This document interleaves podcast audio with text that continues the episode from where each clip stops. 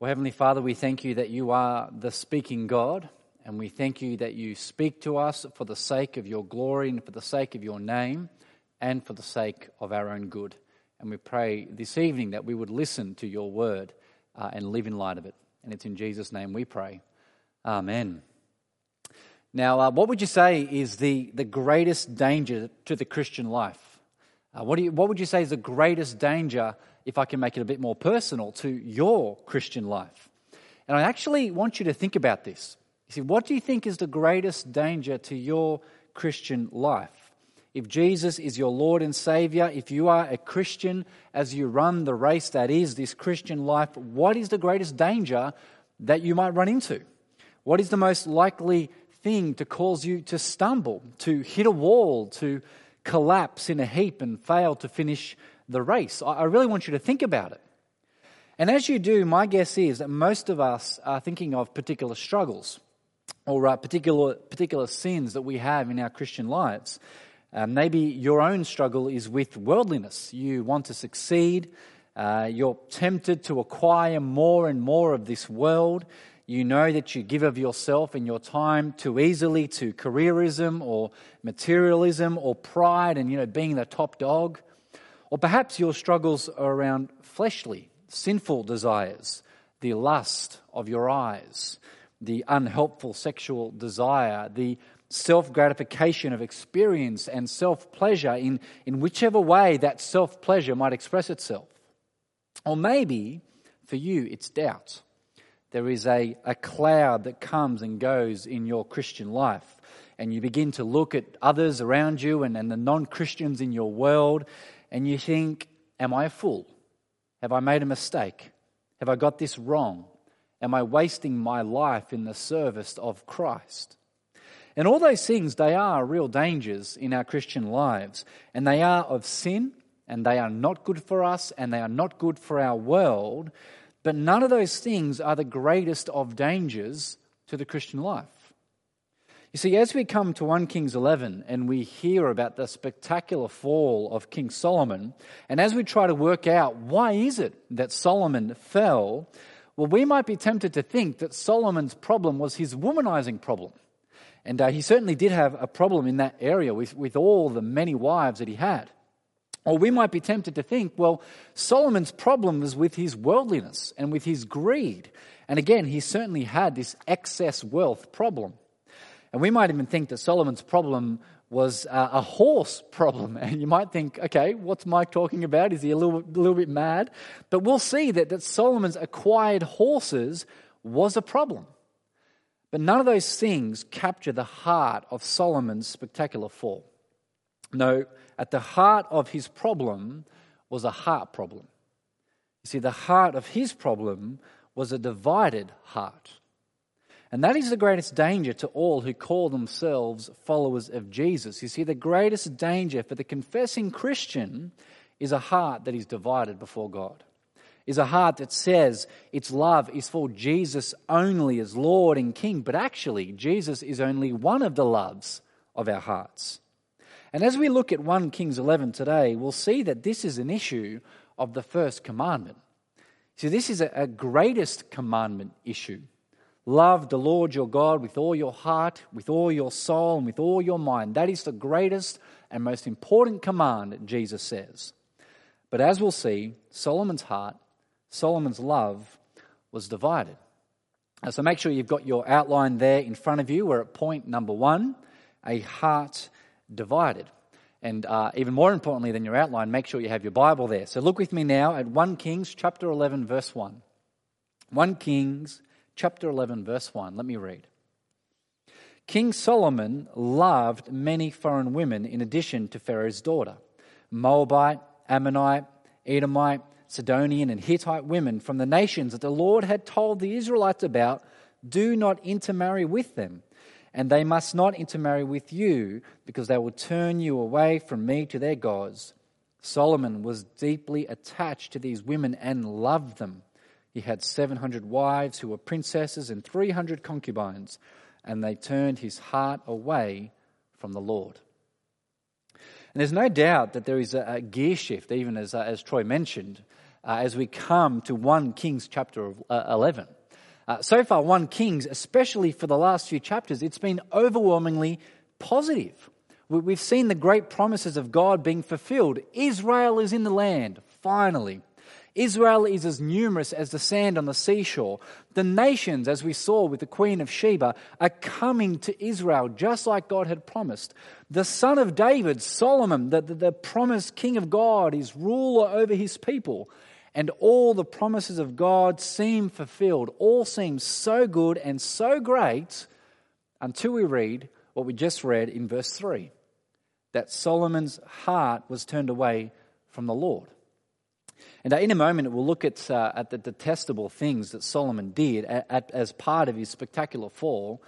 But I want to show you first how the biggest and greatest problem, again, was his heart. And to do that, I want to go back to 1 Kings chapter 2, because uh, King David's parting words to his son were all about his heart. And so 1 Kings chapter 2, it's up on the screen. It says this At the time, as the time approached for David to die, he instructed his son Solomon. He said this He said, As for me, I am going the way of all the earth. Be strong and be courageous like a man, and keep your obligation to the Lord your God to walk in his ways and to keep his statutes, commands, ordinances, and decrees.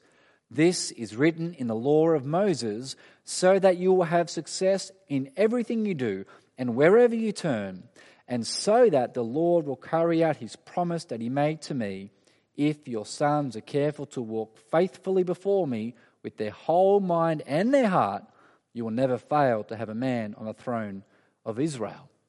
And so, what did King David said? He said, "What are you to do, Solomon, my son, as king of Israel? Be faithful. Be faithful to your God. Give your whole mind and your whole heart to the Lord your God." And it wasn't just David's parting words as, he's, as he died to his son Solomon about his heart, it was also God's direct words to Solomon. And we saw that back in 1 Kings chapter 9, just after Solomon built the temple.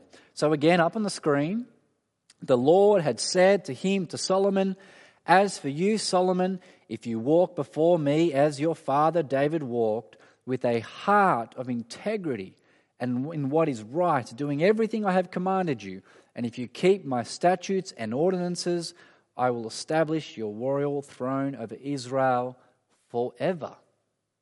But Solomon failed to give his heart wholly to God. And back in 1 Kings chapter 3, we read Solomon loved the Lord. And here, 1 Kings chapter 11, what do we read? Verse 1 Solomon loved many foreign women.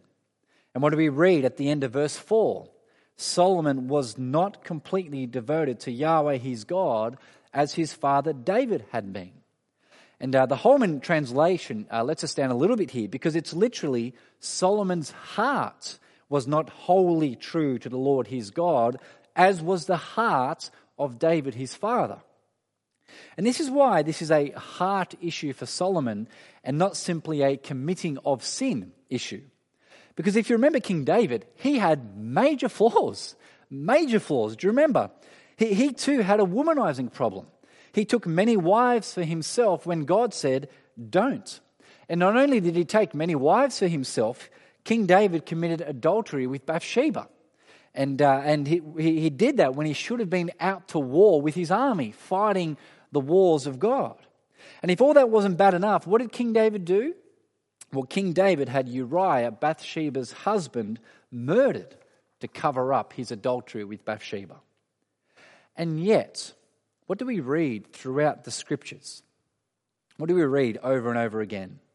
King David's heart was wholly true to God. Yes, he messed up. Yes, he sinned big time. Yes, what King David did was evil and wicked and indefensible.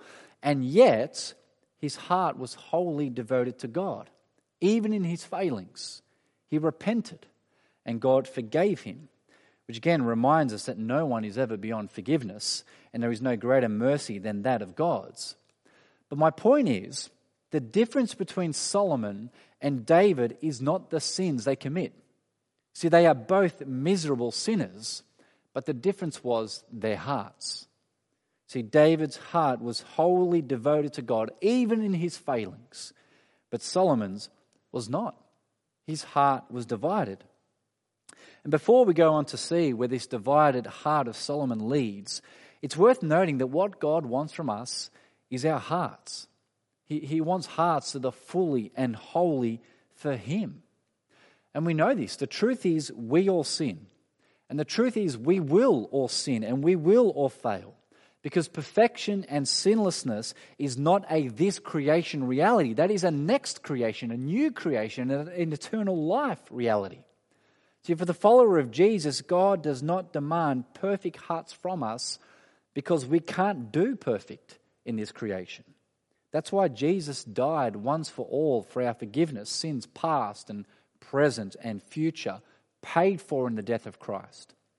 And so, not perfect hearts, we can't do that but undivided hearts. That's what God wants. He wants hearts that love Him. Love the Lord your God with all your heart. That is what our God demands of us. And the closest example I can give is uh, a child and their parents. Because uh, kids, and, and we all know this, we, we were all kids at one point, but uh, kids at times disobey their parents. They just do. They, they fail to heed uh, to heed the good warnings of their parents. Uh, in their temptations, they mess up and they go against mum and dad and they fail to trust that mum and dad knows and wants what is best for them. But that doesn't mean that they don't love their mum and dad. That doesn't mean their hearts aren't against their parents. Their hearts are full of love for their parents, even in their failings. See, Jesus says, Love the Lord your God with all your heart, with all your soul, with all your mind. That is the greatest and most important command. And that is what God wants from all of us, from every single human being whom He has made in His image. He wants undivided hearts that love Him and are for Him. Love the Lord your God. But that is where Solomon failed. And it's, uh, it's very interesting to, to reread the earlier chapters of 1 Kings, and I encourage you to do that through the week. Uh, reread uh, the, the chapters uh, of 1 Kings in light of chapter 11. And as you do, you'll see that throughout those chapters, there are hints of Solomon's fall. Uh, there are hints that Solomon's heart is not wholly for God. There are hints that Solomon is not the great promised king of God, that there must be another king who is yet to come. But perhaps uh, the key scriptural background for Solomon's fall is Deuteronomy chapter 17. And uh, this is one of those chapters that really is, is beautiful and just shows how the whole Bible fits together and just shows how God's word is trustworthy because God is faithful in his word. He's knowledgeable in his word that he gives us. But it's, uh, it's up on the screen, and this is what God's instruction to the future kings of Israel was. So God declared, Deuteronomy 17, God said, He, the king, must not acquire many horses for himself or send the people back to Egypt to acquire many horses, for the Lord has told you, you are never to go back that way again. And he, the king, must not acquire many wives for himself. Why? So that his heart won't go astray. And he, the king, must not acquire very large amounts of silver and gold for himself. When he is seated on his royal throne, he is to write a copy of this instruction for himself on a scroll in a presence in the presence of the Levitical priests, and it is to remain with him the king, and he is to read from it all the days of his life. Why? So that he may learn to fear the Lord his God. And if you just run your eyes down for a moment back to uh, the end of 1 Kings chapter 10, you go back to 1 Kings chapter 10, and if you look at verse 25, just have a look. See, what do we read? We read the weight of gold that came to Solomon annually was 25 tons. And then look at chapter 10, verse 21. All of Solomon's cups and utensils were made of gold, that is, all the things in his house. There was no silver among Solomon's cups and utensils, since silver was considered as nothing. You see, strike one from, Deut- from Deuteronomy. The king must not acquire large amounts of silvers and gold for himself, but Solomon did. It was all around him in his household. Then look down at verse 26, 1 Kings chapter 10, verse 26. Solomon accumulated 1,400 chariots and 12,000 horsemen. And look at verse 28. Solomon's horses were imported from where? From Egypt. And you thought I was uh, mad mentioning Solomon and his horses, but God said, don't go back to Egypt. Don't, don't go back and acquire horses from that slavery from which you once came. So strike two from Deuteronomy.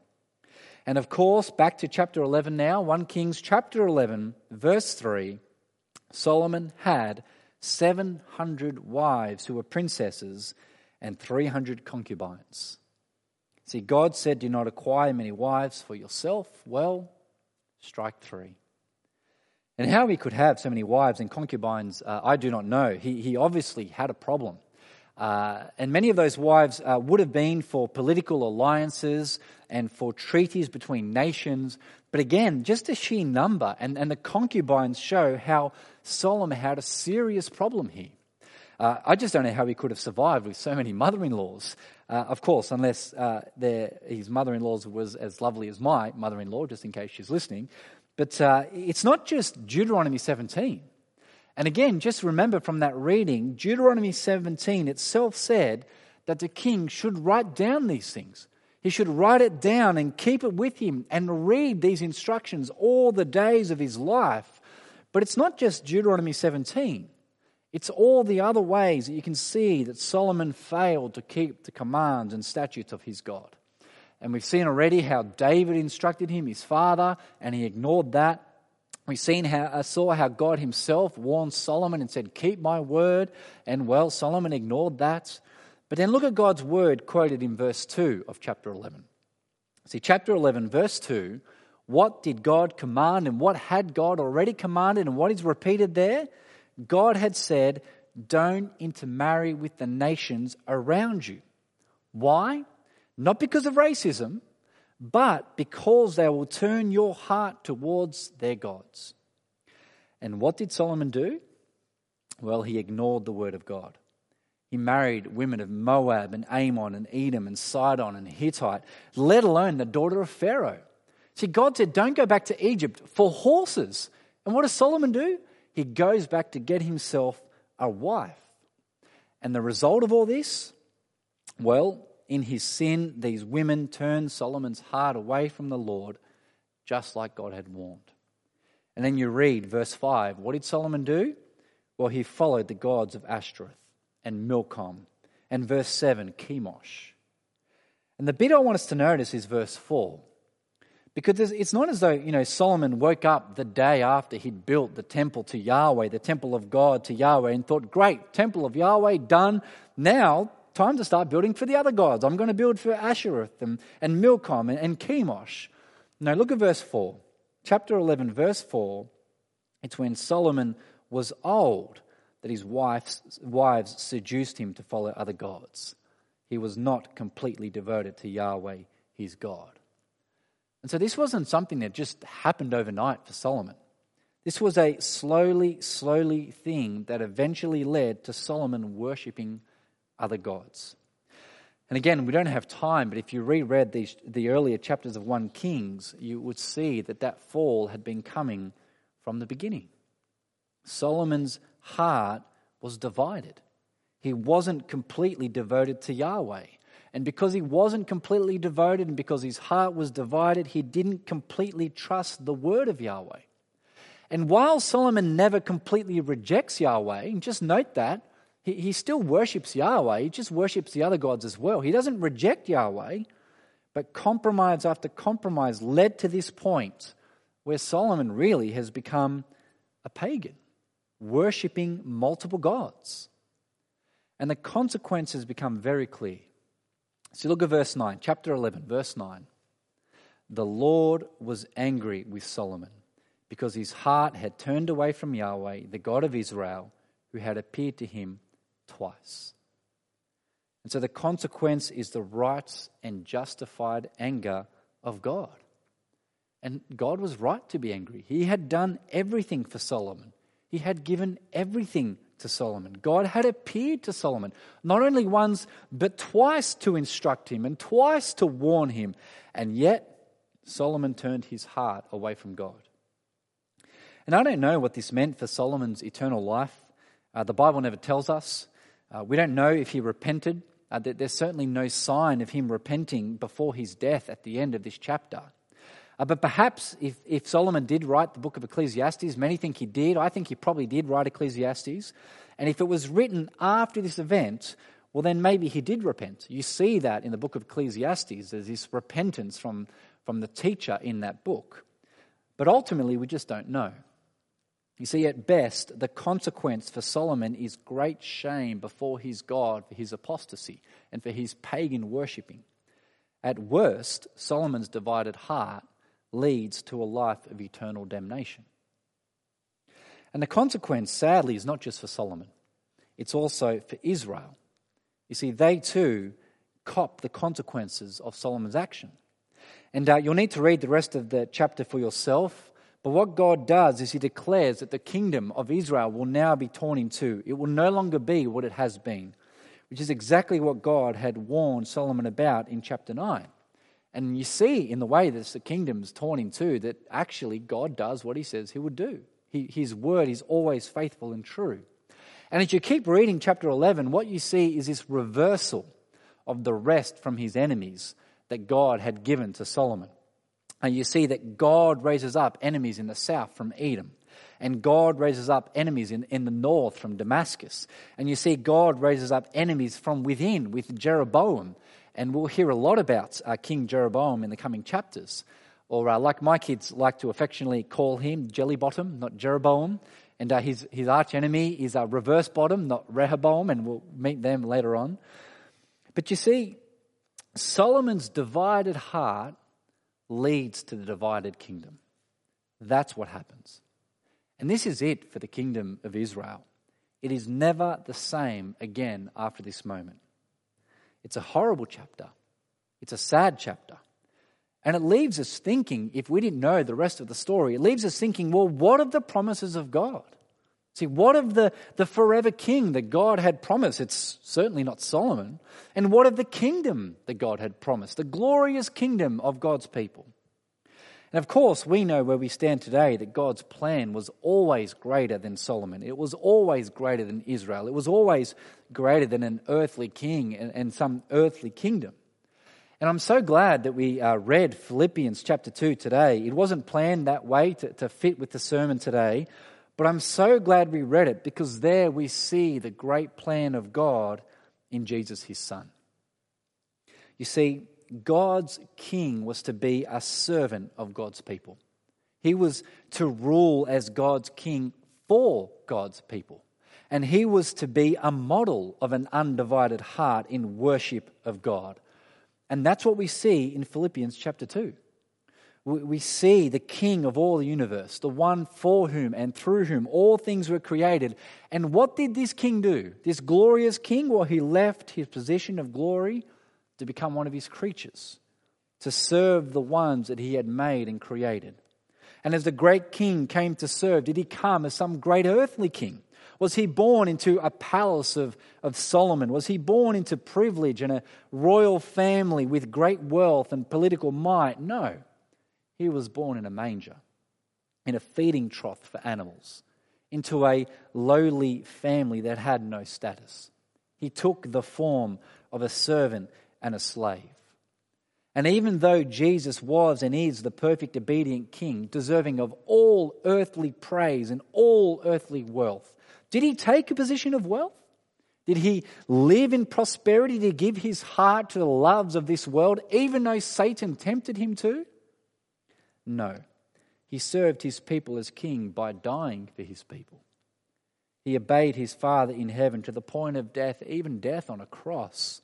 Such was his undivided heart to God the Father. Such was his love for us in saving us from the consequences of our sin. And now Jesus rightly sits exalted above every name with every knee to bow, not only on earth like some earthly Solomon king, but every knee in heaven and on earth and under the earth. You see, God's king was always to serve God's people. And he was always to model this undivided love for God. But it wasn't until Jesus that that king finally came. And, brothers and sisters, praise God that he did. Otherwise, we would never know the kingdom of God. And we would never know the forgiveness of God that only comes from God's true king. And so, what are the promises of God? You know, what of the forever king and the kingdom that God had promised? Well, it's all there in Jesus, just as God said that he would do, and even more glorious than we could ever could have imagined. And again, if you read the rest of chapter 11, you see that God promises that the line of Judah, the line of David, the promise of David will continue. And that promise is fulfilled in Jesus our Lord. Praise God. But I want to finish with two practical lessons for our own hearts. And the first is a heart that, love, that loves God guards what it loves. And again, that was the problem for Solomon. You see, his heart was divided before God, and so he let other loves come in and corrupt his heart. And there are some very practical issues that come up in this passage. Uh, for one, when God declares to Israel, do not intermarry with the nations around you, because if you do, they will steal your hearts away towards their pagan gods. Well, Solomon should have listened to God. He should have guarded his heart. Instead, he chose to love foreign women. And the cost, as we've seen, was not only for Solomon's heart, but for Israel. And from this point on, Israel continually loved pagan gods. So much so that when you get to Nehemiah chapter 13, even the children of Israel, they don't even speak Hebrew anymore. They don't even speak the, the language of Israel anymore. They speak the language of the pagan gods of Ashdod.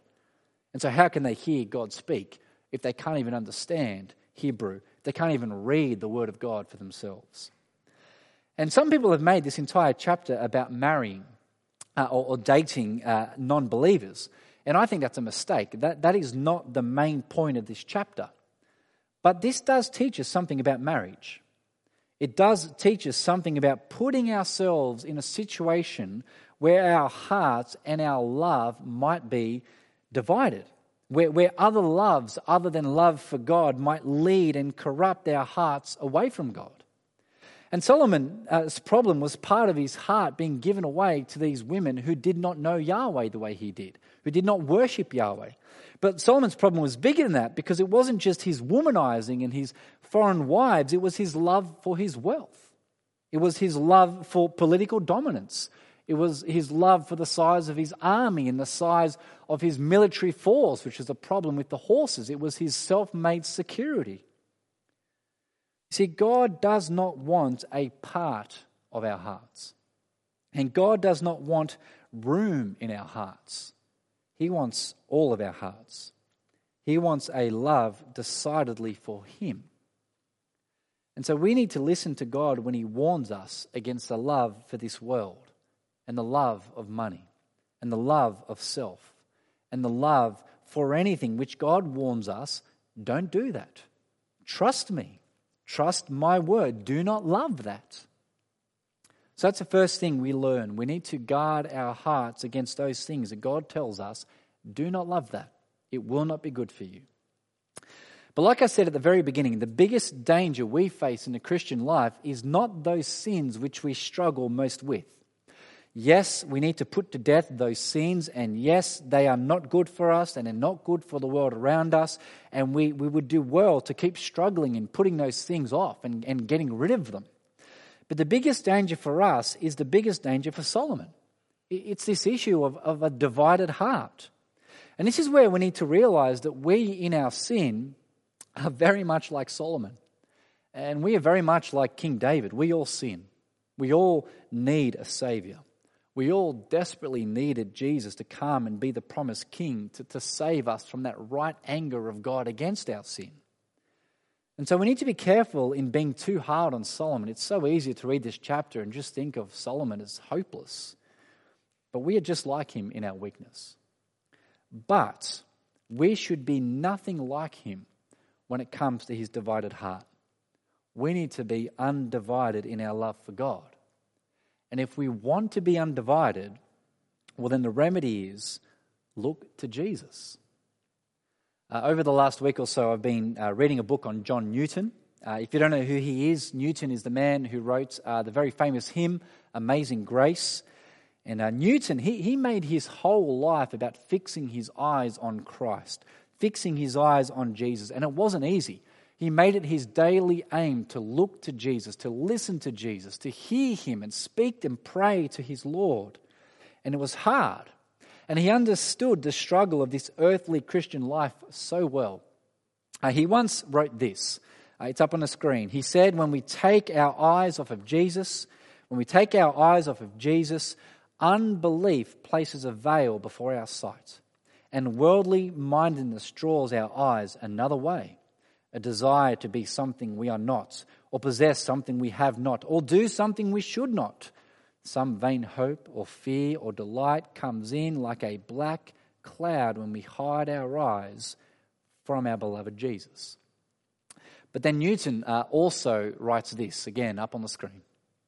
He said, How wonderful are the effects when a crucified, glorious Saviour is presented to the eye of faith. This sight of Jesus destroys the love of sin, heals the wounds of guilt, softens the hard heart, and fills the soul with peace, life, and joy. If we could see Jesus more, we should look less at other things. In other words, what is the remedy against a divided heart? What is the remedy? It's look to Jesus. It's fix your eyes upon him.